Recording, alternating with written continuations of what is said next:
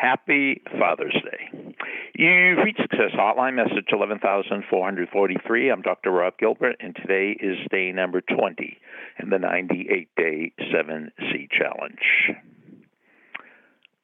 It's been my experience that the only movie that I know men cry at more than women is the movie Field of Dreams. And Field of Dreams is a baseball movie.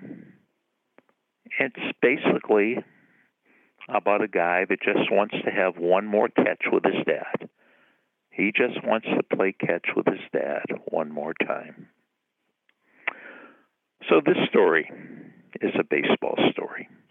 It takes place at the Baseball Hall of Fame at Cooperstown, New York. And workmen were renovating the brickwork there. And between some of the bricks, one of the workers found something that was delicately pushed deep in between the bricks. And he took it out and it was an envelope. And in the envelope was a picture of a man in a baseball uniform. And there was a letter.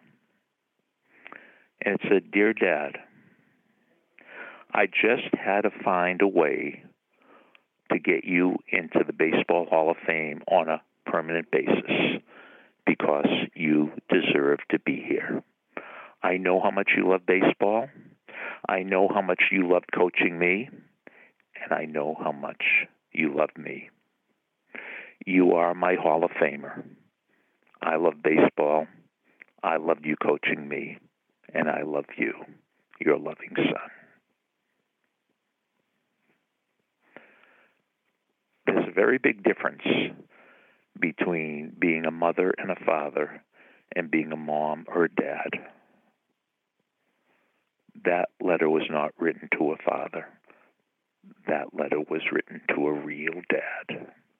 Happy Father's Day. Thanks for listening to the Success Hotline with Dr. Rob Gilbert on the Ironclad Content Network. You can email Dr. Gilbert at sendmeastory at AOL.com.